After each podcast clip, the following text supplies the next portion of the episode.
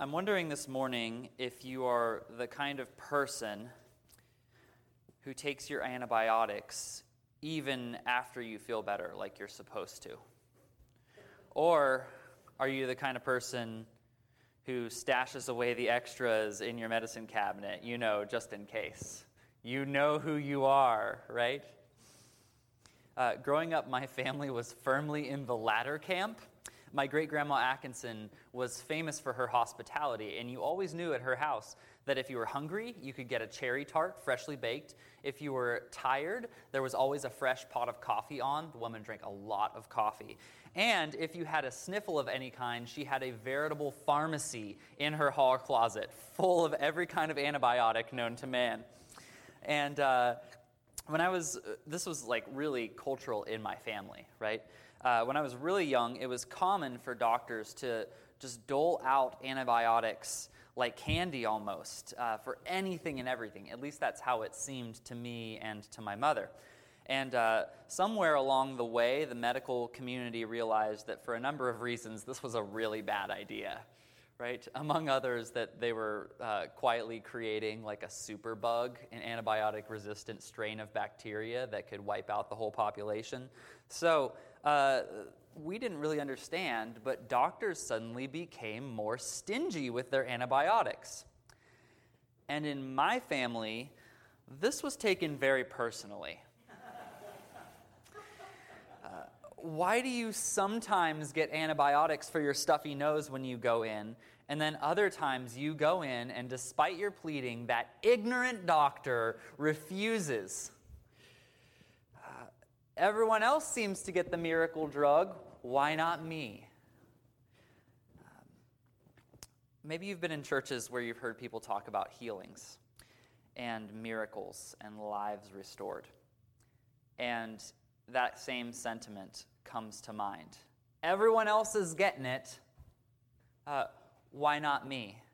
Is there something defective in me or in the way that I'm doing this that's causing there to be some kind of fundamental disconnect between me and God? That He's not hearing me? What's going on here? Why not me? Uh, we're in a series on the healings of Jesus. And throughout all these sermons, uh, I'm, I'm just dawned on me this week that there's a huge elephant in the room. Uh, and that is that many of us suffer continuously and have not been healed. Right? We're talking about all these healings, and many of us haven't been healed. And so maybe you're wondering, why not me? Uh, it can be very deeply confusing and frustrating when you suffer and you have not experienced healing. It can make you question yourself, your own motives, your spirituality. It can make you question the goodness of God. Am I doing something wrong? Am I trusting in the wrong person up there? So that's what I want to talk about this morning the unhealed. Uh, our text uh, is actually all about the many healed. Uh, it comes from Matthew chapter 8, verse 16. And this is in the middle of what I would call a healing frenzy in Jesus' ministry. There's healings going on everywhere, right? Jesus just preached the Sermon on the Mount. You guys ever read that one? It's pretty good. Uh, and then he comes down the mountain. He's been talking about the kingdom of God, and now he's bringing the kingdom of God. He cleanses a leper. He heals a centurion's servant. He cures Peter's mother in law. And now they're all in Capernaum right? Jesus and the disciples are hanging out in Peter's house. Presumably, his mother in law is like baking cookies like crazy, right? She's been equipped to serve, and uh, or whatever. They didn't eat cookies back. You know, you get my point. Um, and uh, so she's doing that. They're hanging out in the house, and Matthew eight sixteen. That evening, they brought to him many who were oppressed by demons and he cast out the spirits with a word and healed all who were sick. Everyone's getting healed. The news gets out. The townspeople bring all of their weary, bedraggled, tired, sick, demon oppressed, all out to Jesus. All the creepy crawlies of the town come out of the woodwork. And it's night. And we see here in this context the character of Jesus. Jesus doesn't say, listen, guys, it's been a long day, okay? I just gave this huge sermon. You'll probably be reading about it in a few thousand years. Um, I've been healing all day ever since. It's 3 a.m. Can you just, can we do this another time? Listen, I just need to set my boundary, set some boundaries here and engage in a little bit more emotionally healthy uh, practices. No, he, he heals all who come to him. And this tells us uh, that Jesus has not only limit, limitless power, but also limitless compassion. We see both on display here. Um, his power is such that there's no one who he can't heal. His compassion is such that there's no one who he won't heal. There's no one too far gone for Jesus to heal. No one. The Gospels throughout all testify to this. Um, it's always going on. Jesus has limitless power and limitless compassion. But there's a problem with this, right? Um, if Jesus is really powerful enough to be able to heal everyone, and he's really compassionate enough that he wants to heal everyone, why hasn't he done it?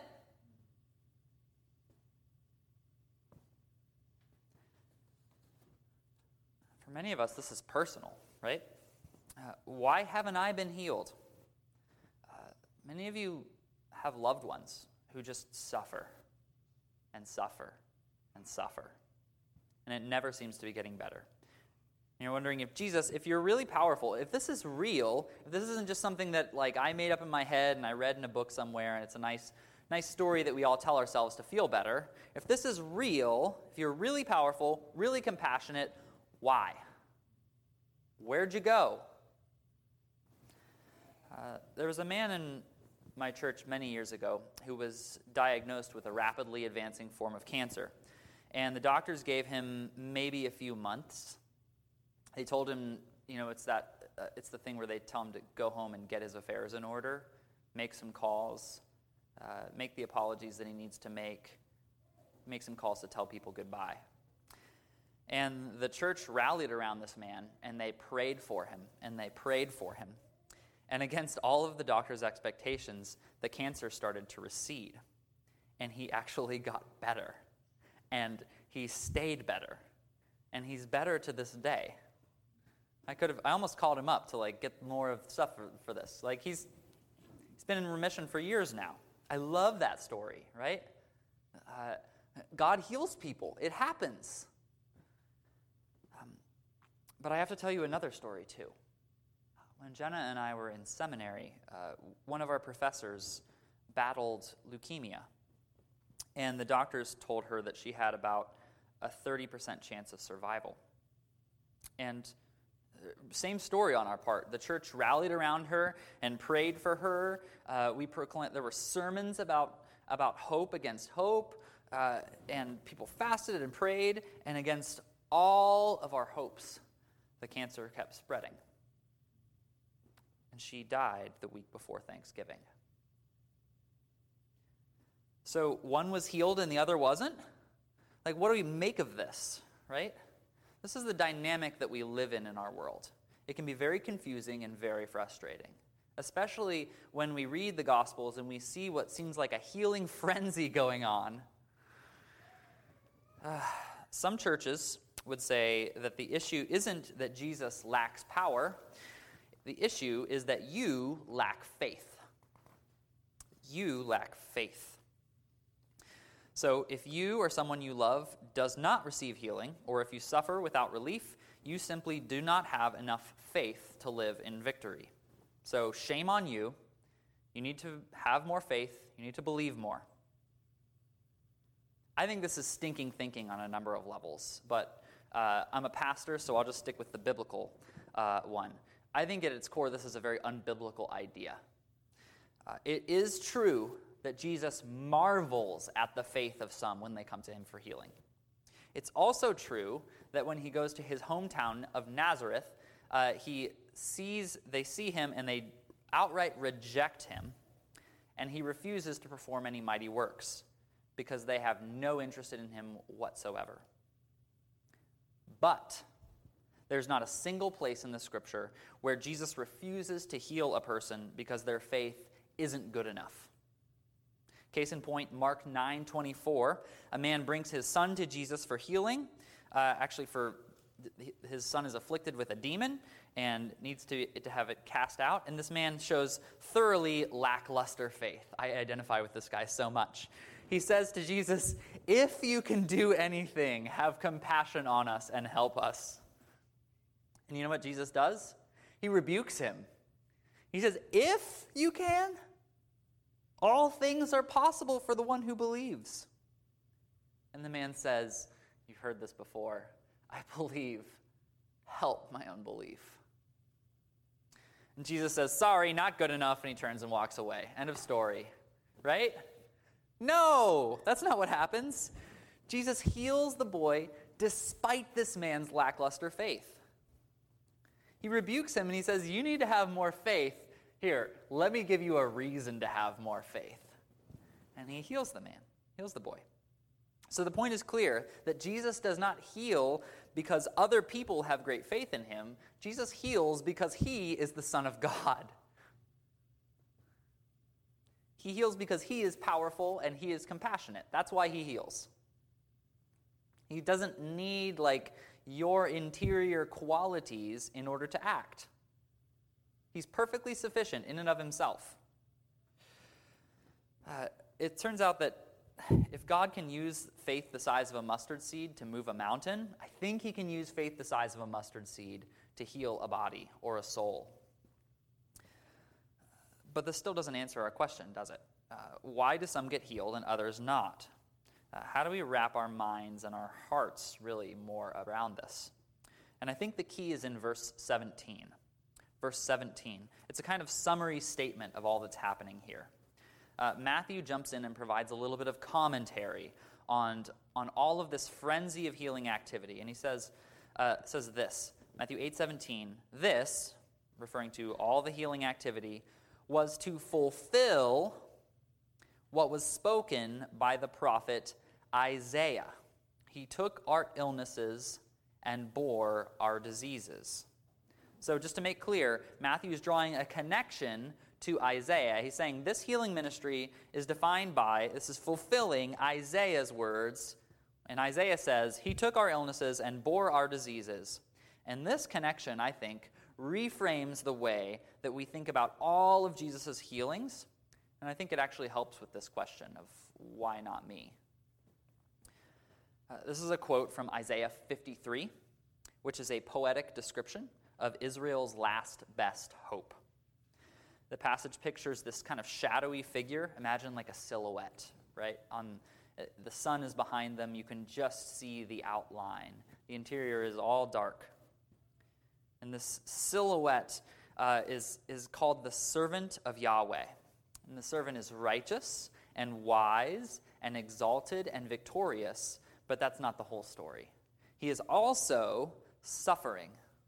He is also a rejected servant he also takes on all of the pain and the grief and the guilt of God's people. And he bears it in their place. And he's shamed, he's forsaken, he's crushed, and ultimately, he's killed. So think of it like this uh, Who here has ever been backpacking before? Raise your hand. Raise your hand. All right, we have, we have a few. Um, if not, just imagine that you've been backpacking before, right? You're going through the mountains uh, with a, a dear friend, and your pack is really heavy and you're struggling on the uphills. And your friend notices that you're having a tough time. And so, you know, he stops. Every once in a while, he'll stop and be like, hey, look at that eagle. And you notice that he's like reaching into your pack, taking the contents out of your pack and putting them in his own. And over time, over the course of a couple hours, this happens until you feel this strange lightness. Why do you feel light? Your pack is empty. Now, it's not that your friend just came and touched your backpack with his magic hiking stick and poof, all of the contents disappeared. That would be problematic because someone has to carry them, right? Or else you're going to be in trouble when you come to break camp. No, it's not that easy. Your friend took the load onto himself. That's Isaiah 53. That's what's happening here. That's what the servant does for Israel, for God's people. And that's the idea that Matthew is drawing to mind here in verse 17. He's saying, if you want to understand this frenzy of healings, you know, these ones that look so easy, you need to understand that they are not, in fact, easy. This is an Isaiah 53 ministry. That's what's going on here. That's the interior dynamic of all that is happening in these passages. Jesus isn't waving his magic wand and making the pain disappear into the ether. Doing something else. As Isaiah said, He bore our griefs and carried our sorrows. Or as Matthew translates it straight from the original Hebrew, He took our illnesses and bore our diseases. So think of it like Jesus is like a sponge. He's going around the Galilean countryside and throughout the world, and he's taking all of the sickness and the brokenness and the shattered, the shattered nature of things and absorbing it into himself. That's how Jesus heals. Someone has to carry it. So Matthew's saying in verse 17 that the healings that Jesus performs are part of the atonement that Jesus completes through his death and suffering. I'm going to say that again. The healings that Jesus performs are a part of the atonement that Jesus completes through his death and suffering. And that is so, so huge. Right now, our youth group's working through uh, a book by Timothy Keller. It's called The Reason for God. And Tim Keller makes this great point about suffering. He says that when you ask the question, like, why me? Why am I suffering? Why am I not healed? Uh, and you're seeking an answer to that, when you look at the cross, it's not going to tell you the answer necessarily, but it's going to tell you what the answer isn't. You can't look at the cross amid your pain and suffering and say, well, it's, it's because he doesn't care. Well, it's because God left me. I guess he didn't love me after all. Someone who loved me wouldn't leave me to suffer like this. You can't look at the cross and say that because it's this supreme display of the Son of God carrying the sorrows and sickness and sufferings of the world in his own body. Commentators have made a lot of points about this that, uh, that crucifixion is not the the absolute most painful way to die in all of human history. Right? There are worse ways to go. It's not pleasant, but there are worse ways. So, what is it that's so unique about Jesus dying on the cross? It's that he's not only dying a physical death, but he is taking on all the sorrow and sin and death and sickness and suffering in his own body and bearing that guilt. It is an infinite excruciation unlike anything that you and I can ever experience. No one can suffer and say Jesus hasn't been there.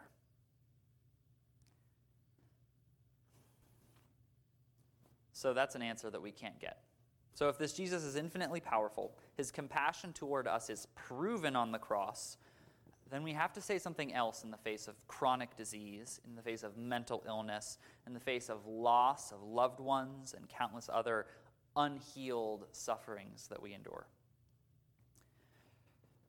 There's got to be some other way to get through this. Two words, then I'm done. First, it's okay to weep. John 11, uh, Jesus' dear friend Lazarus dies. He's dead. And Jesus shows up on the scene. And you know, he, he's going to raise this man from the dead. We all know the story. But he doesn't just walk in and, you know, in the midst of everyone grieving and say, Oh, cheer up. You're all going to be fine. Watch this. Let me fix it. What he does is he enters into the sadness of it. He weeps. He weeps in the face of death. We have a Christ who suffered with us and for us, and who weeps with us even now. So those who suffer uh, have a Christ who weeps with them, who understands. There's great compassion, great humility in our Savior. That's the first word. The second is that that's not the whole story. Uh, the resurrection changes everything. Uh, toward the end of your Bible, if you open it up, you're going to see a lot of letters um, with funny, funny names Philippians, Ephesians, Thessalonians, Colossians, Romans. You're like, what is this? Uh, these are called epistles, which is an old word meaning letters. And most of them, the majority, are written by a man named Paul. And if you read Paul carefully, if you read through these letters, you start to get a sense of what his life was like. And you get the sense that he suffered extensively beatings, imprisonments, hardships, anxieties. He even alludes in 2 Corinthians uh, to this chronic condition that he suffered from, that he says was like a thorn that was stuck in his flesh. I don't know if you've ever, ever had a thorn stuck in your flesh, but I have, and it's not comfortable. Usually there's this tiny thing and it's too small to get out, and it just digs. Every time you move, it's digging at you, this constant presence. All of this, and yet, no one writes with more hope than Paul. He tells the church in Rome, I consider that the sufferings of this present time are not worth comparing with the glory that is to be revealed to us. He tells the Corinthians in 2 Corinthians 4:17, this light and momentary affliction is preparing for us an eternal weight of glory beyond all comparison. And so we have that promise right now that that's what our future is. And so here we are more than conquerors. He, he says, we are hyper conquerors, literally through him who loved us. Why would he say that? It's because he recognized, Paul recognized uh, that our sufferings in this world are changed and transformed by the reality that we were actually made for another world. Your, the way that you approach your suffering here and now will be radically transformed by the fact that you exist for another world. If you realize that, it changes everything. God has not promised that you will be fully healed in this life. Why are some people, why do we see some people uh, getting little glimpses of that restoration here and now? Why do we see that breaking in in special ways in our churches here and now?